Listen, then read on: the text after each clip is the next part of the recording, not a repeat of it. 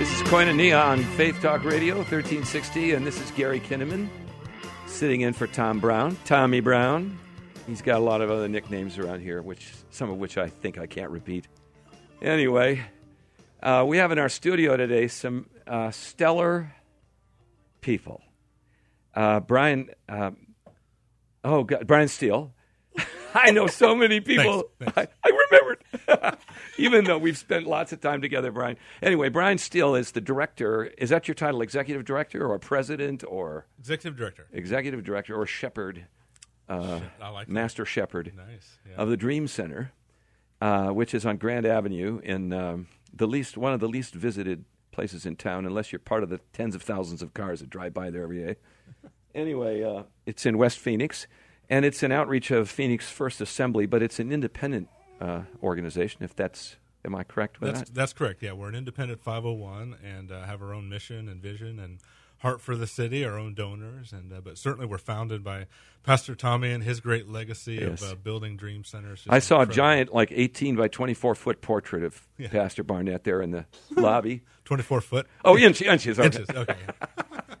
So, Brian, tell us about yourself. I've always enjoyed our company. You know, we're just all so busy, and but our paths have crossed. And Yeah. so, uh, who who are you, and what are you doing there at a at a Sure. hotel with a whole bunch of people and residents? Sometimes I wonder, Gary. Yeah, you know, in my heart, I, I'm just a farm kid from Iowa. I'm a, I'm a kid who grew up on a, on a big farm in Iowa, worked hard, and uh, got into engineering after college. had a had a troubled youth. Uh, my father passed away when I was 13. It Wow. just went on a downward spiral through my youth. Wow. And- but I really gained a heart for, for troubled youth and helping people that were in really hurting situations. And uh, ended up going to college though, and uh, getting getting a job in engineering. Worked in engineering for eight years. where'd you go to college? Central College in Pella, Iowa. In Iowa. Iowa Yeah. State's got a good basketball team. They sure do. Yeah. Uh, don't tell my mom that. She'll she'll contend with you a little. Is bit. she Iowa? She's Iowa. University of Iowa. Yeah. yeah. So uh, anyway, uh, you went to a small college. Yeah, I went to a small college and uh, worked in engineering, corporate. Loved it. Loved the work. Like what kind of engineering? You drove trains, right? No, not. Quite. Oh no. Okay. Okay. I'll draw you a picture. That'll, that'll help.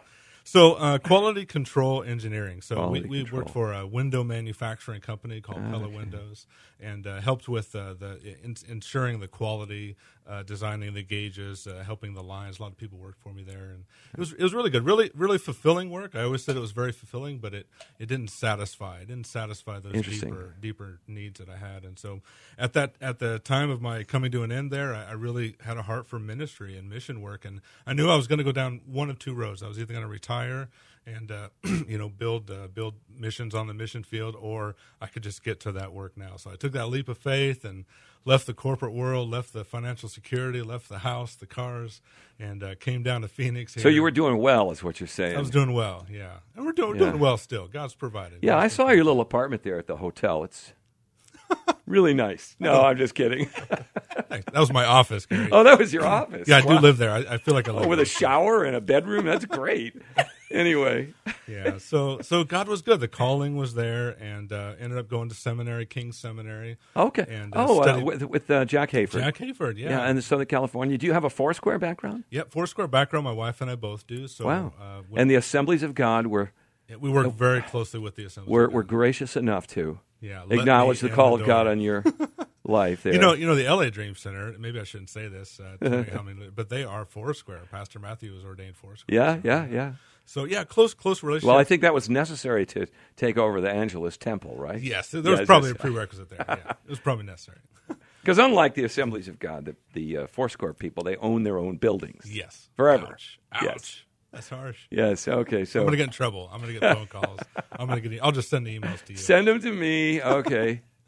Yeah. So uh, God called me uh, um, just just onto the mission field, and I worked for uh, United Methodist Outreach Ministry for five years. Really? Five year contract with them. Uh, did uh, uh, built a homeless shelter with them. We served 150 single women. and where was that? Still in Iowa? Uh, it's still here in uh, Oh, Arizona. uh-huh. Still in the city here. Yeah. So that was my first city contract that I had. Wow. My first experience working with the city. So, wow. Yeah, but it's still going. It's called the Watkins Overflow Shelter, and um, Wow. uh, phenomenal program. Still serves about 150 women and 20, 20 30 families. And uh, after that, my wife and I did some some uh, time overseas. we had a, a, heart for the Middle East and uh, served. Oh in, wow! In uh, Israel, and as independent missionaries, served in, in parts of Turkey, Kusadasi. Oh really? Uh, then, I've then, been to Kusadasi. Yeah, beautiful little uh, uh, port Sea town there. where yep, dumps all the tourists. Did you buy there. a rug? I, I actually. Uh, I was I was almost strong armed into buying one of those. I, I, worked with some of those folks for a while. That's a strong arm thing. It really is. Uh, you got to experience that. That's that's Turkish buying a rug, marketing at its finest. They, yes, rolling, a, snapping that rug out. They roll it out. It oh, pops, sure and everybody in the circle goes, "Wow." The, the, the the big guy always stands and blocks the door so the tourists can't get out. Yeah. But uh, then we came back to Phoenix here, just we're kind of reviving our, our mission budget and, and things. My wife's family's uh, from here in Phoenix, and oh, okay. met Pastor Tommy. I'd, I'd known him before, but uh, he had just started the Dream Center here in Phoenix, and he uh, at the location where the you location. are right now. So they the bought, bought the purchased the property. They purchased the property, but never really intended to be a part of the ongoing operations. They really had Yeah. had a hope and a heart that Phoenix would would take it. Would Phoenix take would it. own the Phoenix Dream Center, and uh, that was my role. My role was to come in and help find the the funding, the resources to expand it. At that time, we uh, we only had 80 men that we were serving. We brought in a small women's discipleship program, and 2009 we started our first uh, sex trafficking program for young young women. 2011 we started a uh, foster care age out program, and just within the last year we started started to dabble a little bit in uh, homeless families. We've just been overwhelmed with the amount of homeless families that come, and if they're lucky, Gary, they're in a car. um, many of them are just walking up to our campus Yeah. trying to find Wow. somewhere to go. So. And uh, you know, foster care aging out. That's a, a huge challenge. We hear a lot about foster care, but very little about foster care aging out. When the kids get when they turn 18, they're out of the system, but they may have nowhere to go. Yeah.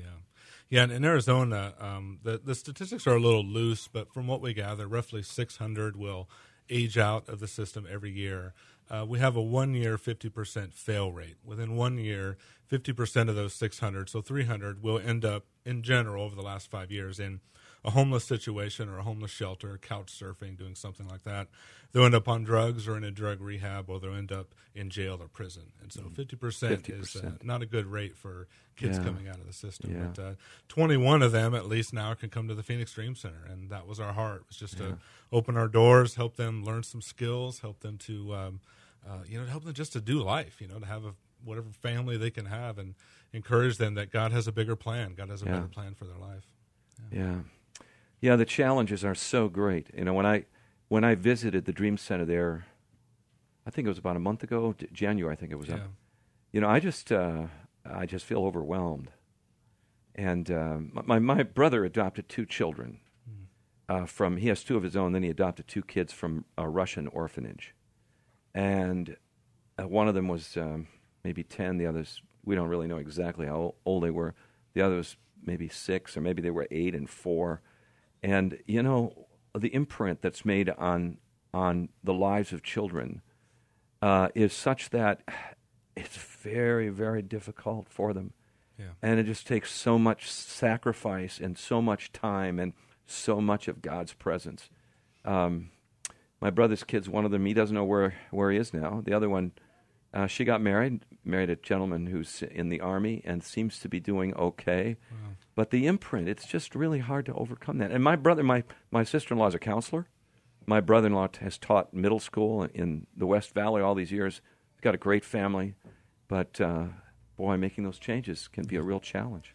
It is, and you know, with us today, um, Ashley graduated our exploitation program at the Dream Center, but she uh, before that was a foster care um, uh, uh, child and came up through. That's that why she was nodding amen Yeah, through the whole thing. through all of this. Yeah. Yeah, so uh, certainly the two are tied together, and as we grow, as the Dream Center grows, we're closing on a new property right now that will allow us to expand. We're very excited about that, but we're going to expand our foster care program from 21 beds to 100.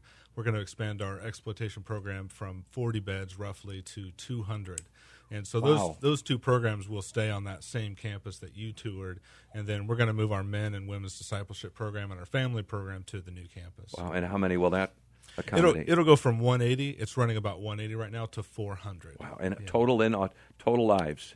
Yeah, About total- I'm, I'm trying to add about 600.